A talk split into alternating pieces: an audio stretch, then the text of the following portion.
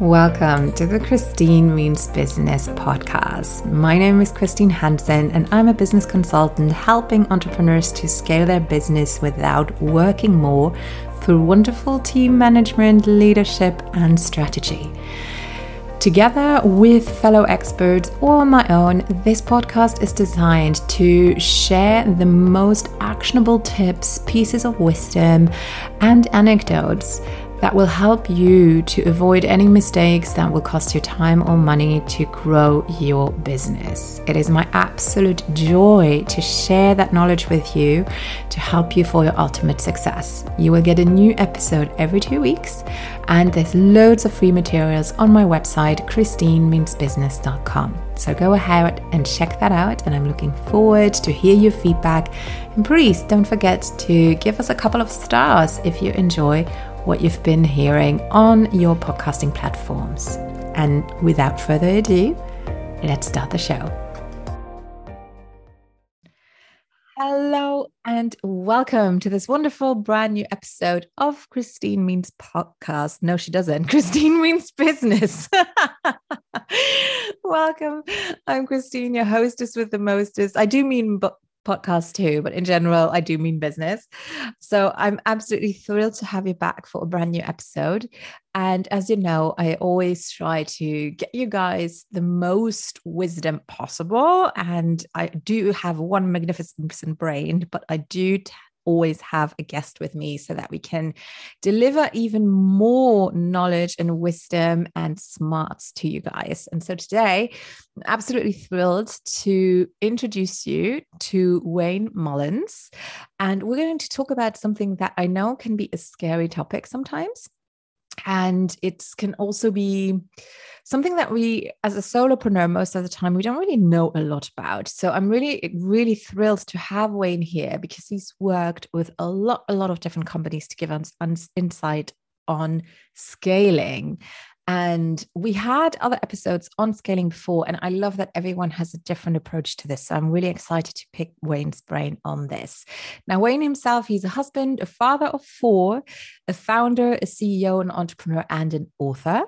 And over the past 20 years, he has scaled multiple companies and helped hundreds of entrepreneurs do the same with their companies. He influences more than 250,000 entrepreneurs annually through his blog, books, training programs, and he has personally worked with clients in over 100 industries from every corner of the globe. Now, if that isn't experience, then I don't know what is. Wayne, welcome to the podcast. Thank you so much, Christine. I'm excited for this chat today. Yeah, me too. Me too. So let's get started a little bit into how your journey happened. I mean, scaling is literally having something small and making it bigger. So it, obviously, you didn't start off with a huge company and I would love to know from you how did you get into this specifically, supporting others in scaling? And also, what does scaling actually mean to you? Because I think we probably have different definitions, different ideas what scaling actually looks like. So I would love for you to paint a picture maybe of different styles of scalings that you have seen in your career. Yeah, absolutely you know, so my entrepreneurial journey um, probably began when I was young. I always had this tendency for business, for making money. Um, you know, so uh, from a young age, doing things like uh, paying my my friends with birthday cards. Really? Getting yeah, getting them to help cut yards and things like that for money. Um, so it started very early for me, but you know, in in school, in university, I was uh, my junior year. My parents gave me some CDs from this gentleman of the name Zig Ziglar. Mm-hmm. Um, some people watching the listing may be familiar with him. Um, at one point, he was probably the most well-known sales and motivational speaker in the world. And Zig kind of sold me on the profession of selling. He convinced me through those CDs that selling was the best path for me. So that is what I did. I graduated um, and I got a job in sales. And to be honest with you, Christina, I was absolutely horrific at the beginning of that process. Well, I have right? to say, Zig Ziglar, his job is selling, whether you are good at it or not. His job was just to sell you on the idea of being a good salesman. So he succeeded, obviously. he, he did succeed. And, you know, over time, as with so many things in our lives, over time, with determination, with grit, um, with the desire to learn more and grow, I stuck with it. And over the course of about a three year period, I went from horrific to actually really good at this thing. Um, you know, it, it's it's the old, you know, you get up every day, you go knock on the doors, you get the door slammed in your face, mm. um, but you learn from each of those experiences. And, you know, I, I would say for me that the failures in that experience, the failures in my other business experiences and, and life have taught me far more than the successes have. Mm. Um, and so from a very early age, I've attempted to remember that rule. Yeah. That, you know, when, when a failure is in front of me, when I'm, you know, down or depressed or like, why is this happening to me? Is the kind of the story that default I think we often go to, like, why me? Why can't I catch a break? Um, I try to remind myself of a question that I didn't know the exact wording at the time, but the question mm. is this what does this now make possible? Yeah. So, what is this situation? What does this failure now make possible for me? And for me, that was kind of that mental process kind of steered indirectly my entire entrepreneurial journey. Yeah. Cause I imagine, I mean, correct me if I'm wrong, but from everything I've heard, being in sales, fairly cutthroat. Like you have some very clear KPIs of what you should be delivering. So having a number that you should bring in. And so I can imagine if you don't hit that, it's it's super stressful or not. Yeah. I mean, your your job depends on it often. And yeah. certainly the bulk of your pay depends on your ability to actually sell. Exactly. And so, yeah, it, it, was, you know, for me though, I look back um, and there were so many trials, there were so many failures in that process. But I look back and I'm just so thankful that I stuck with it, that I didn't quit when it was extremely difficult, when I was extremely terrible, that what? I stayed the course. What made you stick with it? I, am going to blame it on Zig Ziglar. I guess. Really? at the time, I was still listening to a lot of his, back then it was CDs, right? Yeah. I was listening to a lot of his CDs um, studying this craft of selling. He used to talk about this thing called Automobile University, which is he believed that anytime you were in your vehicle going anywhere, you should be filling your head with positive, with educational things, and that we could turn, you know, in most in most places, depending on where you live, you know, you're going to spend somewhere between probably 30 minutes and an hour a day in your vehicle, some places more.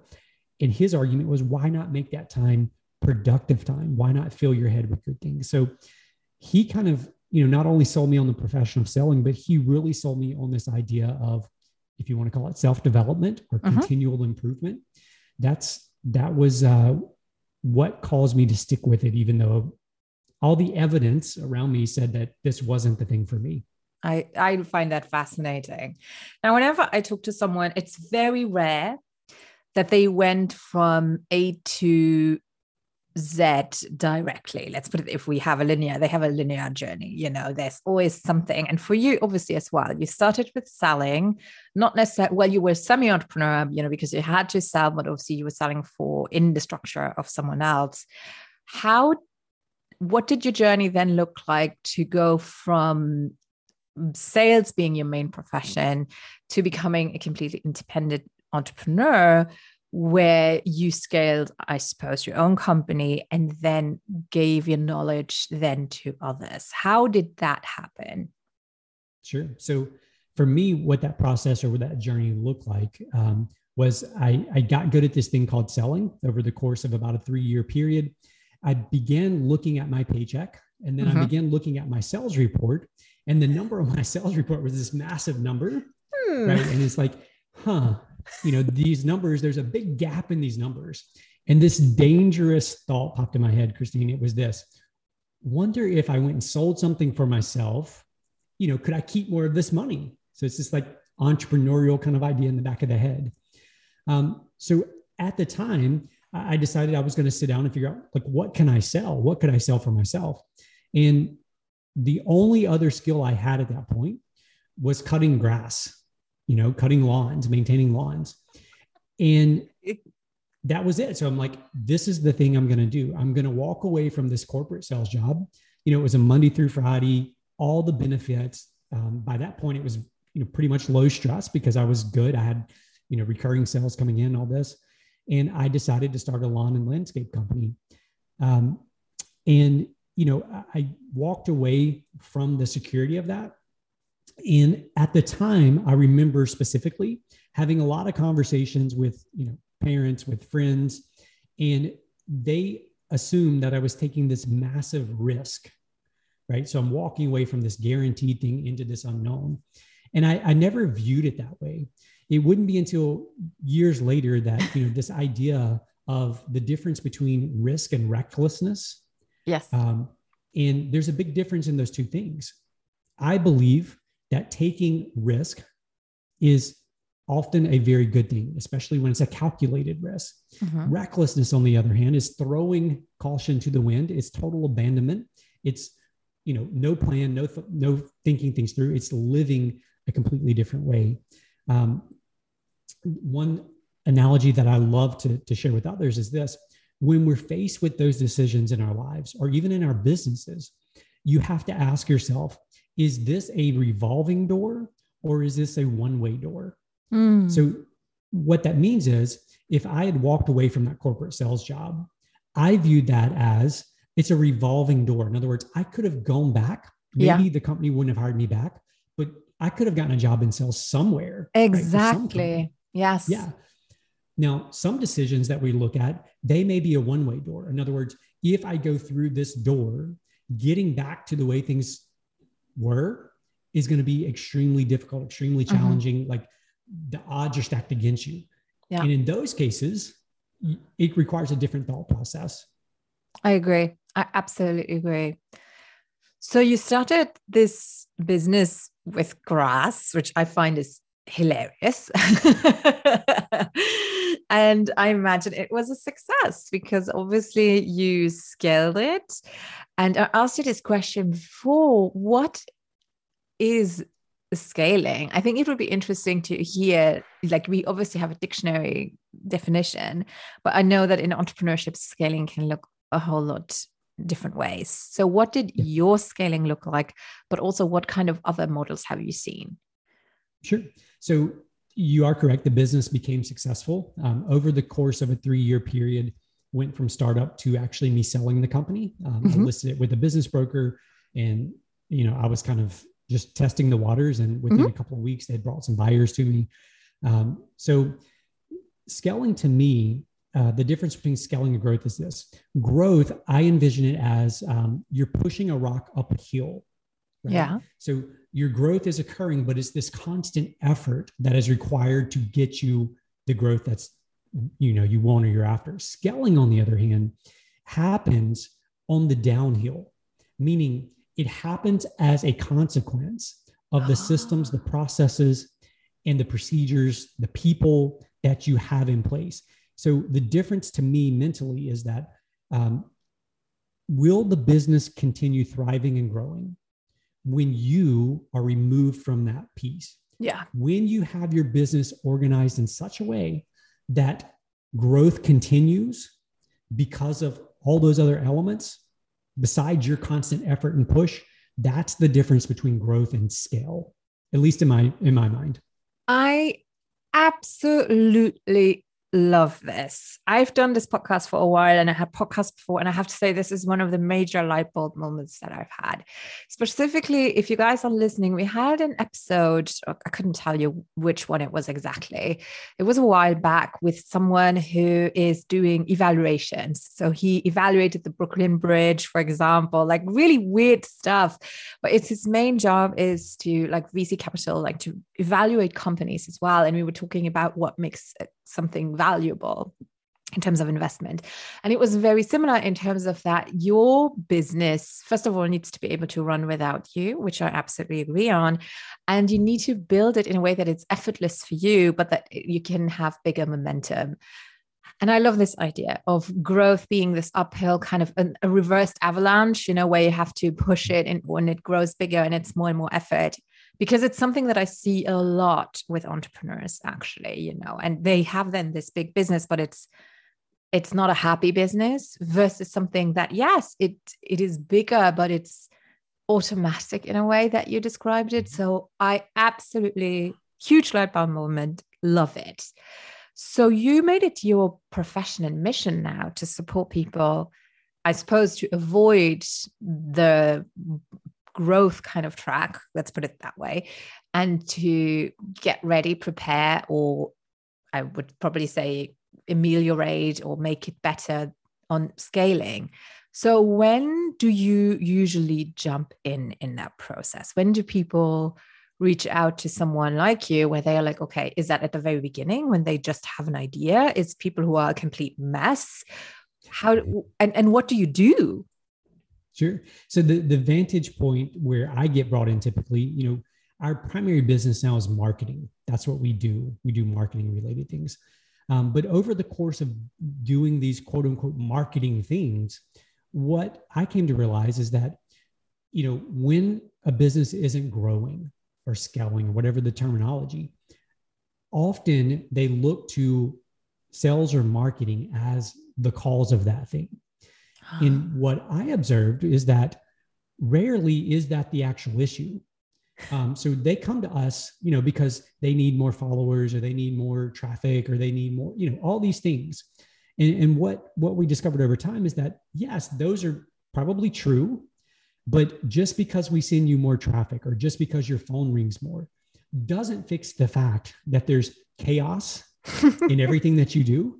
Um, it doesn't fit, fix the fact that you're not profitable. It doesn't fix the fact, you know, one of my one of my favorite is that uh, people come to us and and their you know their product or their service is unprofitable. They're really not making anything on it, but they somehow believe that if they just scale it up, you know, sell more of it, do more of it, that magically is going to fix the problem. Um, the margin doesn't change; it stays the same. Yes, you might get more unless you're doing, you know, obviously like commodity-based things where volume is the thing. Sure, but For where you're entre- exactly anything where your time is in there or your resources that that doesn't work. yeah. yeah, yeah. The other thing that I often so the, the answer to your question is I get brought in at various stages. We work with startups. We work with you know very large successful publicly traded companies um, and, and so it's but the, the the problems are the same right mm-hmm. They just manifest in different ways depending mm-hmm. on the size of the organization one of the most common ones that i see across the board regardless of you know if it's solopreneur starting or it's a major you know corporation is what i call the artisan trap so the artisan trap is this let's say that you're an artist and you do paintings mm-hmm. and that's your business. Well, the artisan trap says this okay, you go out and you try to get somebody to buy something and they come to you and they're finally like, yes, I would love for you to do a commission piece for me. So you now go spend the next two or three months doing the piece, creating the piece for them. And in that entire time, you're not selling anything. You're not out there mm-hmm. actively selling. And so you're busy fulfilling, which is great because you've got the money coming in or you, you're going to have the money coming in from this piece you deliver the thing, the piece of art, and then you look around and you're like, there's no there's no other money. Like exactly. So i run back out and i go spend the next three months trying to sell trying to find somebody to, to buy my thing. And so it's this never ending cycle this never ending loop that entrepreneurs end up in where we focus on selling because we have we need revenue. And then we focus on delivering because we just sold the thing. And until we learn to break free from that artisan trap, from that repetitive circle, we can never scale our companies. We are the thing that is holding the growth, it's holding our business back, it's holding our potential back. And it's in so many ways, it's actually we're killing our own dreams. Because we all come into this with dreams, right? We don't pursue this entrepreneurial path if there's not some dream or purpose that we're we're pursuing. Agreed. And I call it the the feast and famine circle because in the coaching world specifically, that's what we come across a lot, or at least it was like this trendy kind of phrase. But that is exactly what it is. You know, you focus all your energy on client acquisition, you have one and you drop everything, and then your business, you just put on the brakes again, basically. So there's no the momentum that you gathered is being lost again. And it's what I'm always telling my clients any success is built on momentum. If you don't keep that momentum going, there's no way that it will grow. And don't forget that when you stop, it will go, it will shrink again. So, what can we do then to avoid that? How can we get out of that cycle, so to say?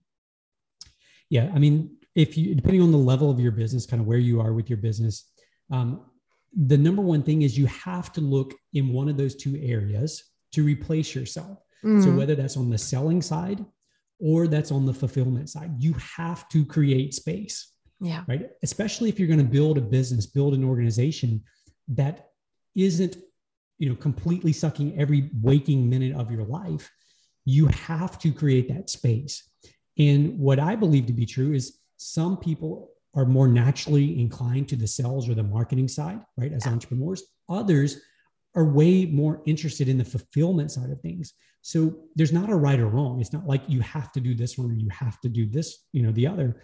Um, ask yourself, like, if I could only do one of these two things, which would I do?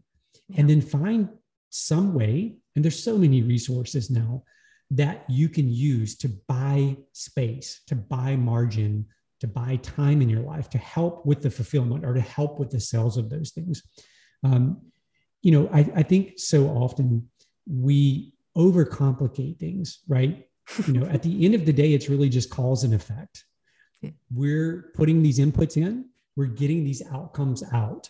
If we're unhappy with the outputs, let's not complain about the outputs. Let's not sit here and you know dissect the output. Let's go back and look at the input. What input did we put in that produced this specific out, output for us? I absolutely love this. Absolutely. So, what are some of your favorites? Maybe I know you. It's a difficult question because your obviously your your portfolio is so diverse.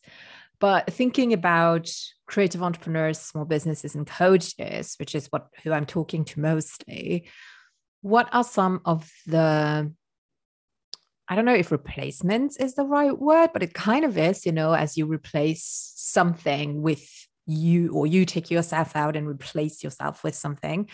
What are some things that you've seen, experienced that have been great for smaller companies that they might not think of immediately? Something that was maybe a surprise to clients of yours where you realized whenever you suggested it, they were like, oh, I never thought of that. Sure. I'll give you one very specific, which is slightly off the question, but it's on the question. Um, so, not too long ago, someone came to us, a very small business owner, and they make kind of handcrafted soaps, handcrafted mm-hmm. lotions, all organic, um, remarkable quality stuff. And they have a really strong following. Um, but this particular entrepreneur's passion is developing these products, right? Coming uh-huh. up with the new lotion or the new bar soap or the new thing. And so we sat down and, and they were completely overwhelmed, couldn't keep up. Um, and they felt like their little bit of marketing budget they had just couldn't do justice to the amount of products that they had. So we said, let's step one, let's let's use the Pareto principle. 80-20. Which 20% of your products are producing 80% of the revenue, 80% of the profit? And we started with that. So we said, okay, you know, right now you have 30 different product lines. Let's, I'm not saying you have to get rid of them all, but let's only devote our time and attention for a period to these, to your top 20% that are producing. So that's one thing that I think anybody can do. You you look at where the revenue is coming from, where the profit is coming from, and you focus just on those. I'll get rid of the other stuff for a while. I'm not saying you have to give it up, and that's the conversation we had with this entrepreneur. Like, I'm not asking you to give up your dream, no. but you're in a space, you're in a season, right? Where you're going to have to sacrifice something. Is it going to be your health? Is it going to be your family? Like, what's it going to be? And trying to make the case, you know, plead with them to make the decision. Let's cut these products for a while. you know, let's let's not devote our attention there. I love it. I absolutely love it. And it's this is a little bit off a tangent, but it's so interesting. I had a conversation with, and it's really not to advertise towards Meta or Facebook or however you want to call them.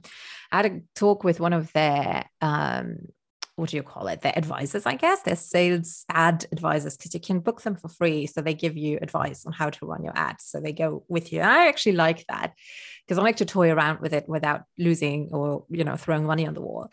And they have this beautiful new feature, which is dynamic content, you know, and it's basically what you were saying. You you feed 10 pieces of content, 10 pieces of text, you know, different graphics, and then the algorithm figures out for you which ones are performing well and it automatically then shows you these ones went better so we show them to more people and this one just never performed so we kind of started to not show it to as many. So it's the same kind of philosophy in terms of it might still be cute might still be good but if it's in the end costing you money versus giving you revenue you can still love it dearly you can still keep it you can still have it but don't focus your effort on it. And i know that's where a lot of a lot of the brain goes out of the window very often, especially if it's a passion project, you know, and it's just really hard to let go. But in the end, you know, I mean, we're all running a business, which is which is so fascinating as well. And you're completely right that no matter how big your company is, there's always some things I feel where people aren't objective, where it's just like, but I love this, but it's my favorite. And so I think it's really healthy to have someone come in then and just have an objective analytical view and say, it's not making you money, you would not be able to sell even a little bit of this one if you're broke or if you're burned out or if your business goes to smithereens, basically. Yeah, that, that's exactly it. And the conversation came to that. It's like, I know you love all of these things. They're all your babies, if you will. Yeah. But if you don't get to where you're trying to get to with your company, none of it's going to matter, right? You're, you're going to be burned out. Your health, your family, like all these other consequences are going to come because you're unwilling, and I'm not saying that this person was, but if you're unwilling to give up something. So it's about compromise. Um, you know, and I, I think that for us as entrepreneurs, we come into this with blinders on, right? So, like a racehorse has the blinders on the side of their eyes yes. to keep them from looking around. We can only see what our stories allow us to see. So, the stories we tell ourselves. And for some, I've certainly been there. For some, we believe that we just can't let go of that thing because it's true to who we are or it's mm-hmm. true. But you have to ask yourself, like you just said, like, you know, am I willing to give up, up this thing in the short term for the long term benefit? Totally. And now I'm very curious, and I'm going to ask you a personal question because in your bio, obviously, and I told everyone you're a father of four. You're very good at sales. You also manage people to convince that they need to compromise. Do you use that skill when negotiating with your kids? you know, it's so it's so interesting. Um, so my kids, they they range in age from our youngest little girl, she's eight, and our oldest just turned 15. So we have three boys and a girl. And what's so fascinating is, I mean, everyone who's got kids or close family around you all the time, just the diversity in personalities and the way that that they think and the way they process and the way that they respond to instruction and things like that. Um, you know i would say that i do. I would say that you know my oldest he's very good at using attempting to use sales and negotiation in his uh you know so if he does something he's not supposed to do he he loves to negotiate his what his consequences of that thing will be. Um, so yeah, he he he challenges me in my negotiation skills. Wonderful. I absolutely love it because I had to ask that question because it's all the skills as a parent that you kind of have to develop. so I was like, hang on, we have, especially the word compromising is like kind of living on that word right now with my eight year old. So I'm like, okay, I'm going to ask this guy. Wonderful. So I'm intrigued um, because, oh, that's my second question. And I haven't told people because it hasn't come up yet, but we're obviously going to have all your links and it's hilarious. I have to talk about this. So, you guys, you know that we have all the links on christinemeansbusiness.com forward slash blog. So, you just click on this episode and you have the show notes and you can, can click on everything I'm just, I'm going to tell you right now because your social media handles on Facebook and Instagram are Ugly Mug Marketing, and your LinkedIn one is Fire Yourself. So, what is the story behind those those handles? Sure. So, Ugly Mug Marketing is our is the name of the company, our business. Um, that name actually comes from a quote by this gentleman of the name David Ogilvy. So, David Ogilvy, he's famous for building an ad agency, Ogilvy and Mather. They were the largest in the world for about, uh, I think, about a 10, 12 year period. They're still in the top 10, massive agency. But he had this quote inside his offices that was, I would rather an ad that's ugly but effective mm-hmm. than one that's beautiful but isn't. Yes. And so for us, that the name itself, our name, is a constant reminder that we should be focused on the most important thing first, which is results for our clients, not trying to win design awards, not trying to do creative things for the sake of creative things. Um, so that's where the name Ugly Mug Marketing. Um, ugly marketing just didn't quite sound quite as. I love as, ugly mug marketing. It's one. Yeah. It's hilarious. Yeah, and then fire yourself is is kind of my. Um, I guess you say my personal. So my, you know, my personal Facebook page, my personal Instagram. Um, fire yourself. You know, I have this this belief um, that all too often our past we give our past too much power mm.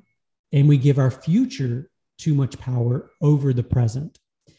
And so fire yourself for me is just this constant reminder that the stories that i'm bringing along with me from the past yeah. um, that sometimes i need to let those things go. Yes i need to learn from them. Yes i need to you know not be foolish about the things that have happened, obviously, but I need to let those stories go. I don't need to just assume everything that I think in my head is fact. And the same applies for the future, right? We live in a very uncertain world right now. There's just so much going on in the world. In social media, for all its pros, there are some cons, which in an instant, we can see what's taking place around the world 24 7. Mm-hmm. And the stories that we can sometimes allow ourselves to, to think in our heads about the future can undermine our ability to be present in the moment. So that's where that comes from. Love it. I think wonderfully described and easy to remember for everyone out there. And that's my beautiful smooth tangent here. For people who want to check out your agency, you can head over to uglymugmarketing.com and reach out to Wayne and his team because if I understand correctly, you have all types of companies that you work with, correct? From big to small. And so people can just reach out to you and maybe say, Hey, I'm having exactly this problem. I'm not growing. I have an inkling that it's not just my marketing. Um, so they, I assume they can just reach out to you there. Absolutely. Yep. Love to talk with them. Wonderful. Wayne, it has been delightful as it totally like I love this conversation. It's been really powerful. So thank you so much for sharing like all your wisdom with us here over this half an hour. And thank you, Christine. And thank you so much for doing what you do because the world needs to hear the message that you're putting out there. So thank you. Thank you. And I agree. We can serve so many. So I'm really proud of this. Wonderful. Everyone listening, don't forget that if you enjoyed this, please leave us a review. Make sure you surf over to Wayne's links. They are in the show notes. If you're watching on YouTube, hey, don't forget to like and to subscribe. And if you're on any platform uh, listening to a podcast version, make sure you hit that follow button as well. We will be back in two weeks' time with a new guest. It's an absolute honor to have you, and I appreciate you taking the time to listen. Have a wonderful time and talk to you very soon. Bye bye for now. All right, and here is what I usually forget at the end of every episode. So, first off, thank you so much for listening and taking the time to tune in. We really, really, really appreciate it. Now, don't forget that I've written a book with everything you need to know about growing and building a business online.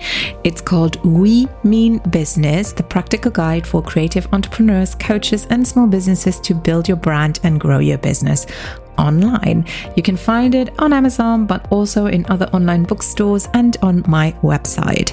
Also, please make sure that if you want to stalk me, you follow me on Facebook, on Instagram, on YouTube, or Twitter, or Pinterest, or TikTok. And if there was anything in this episode that you learned, that you found entertaining, that made you giggle, then I would be over the moon if you'd left us a five star rating. These ratings go a long way for more people to tune in and make sure that you follow the podcast as well to share the love and to have more people find it. Thank you so much, and we'll see you in two weeks' time for a new episode.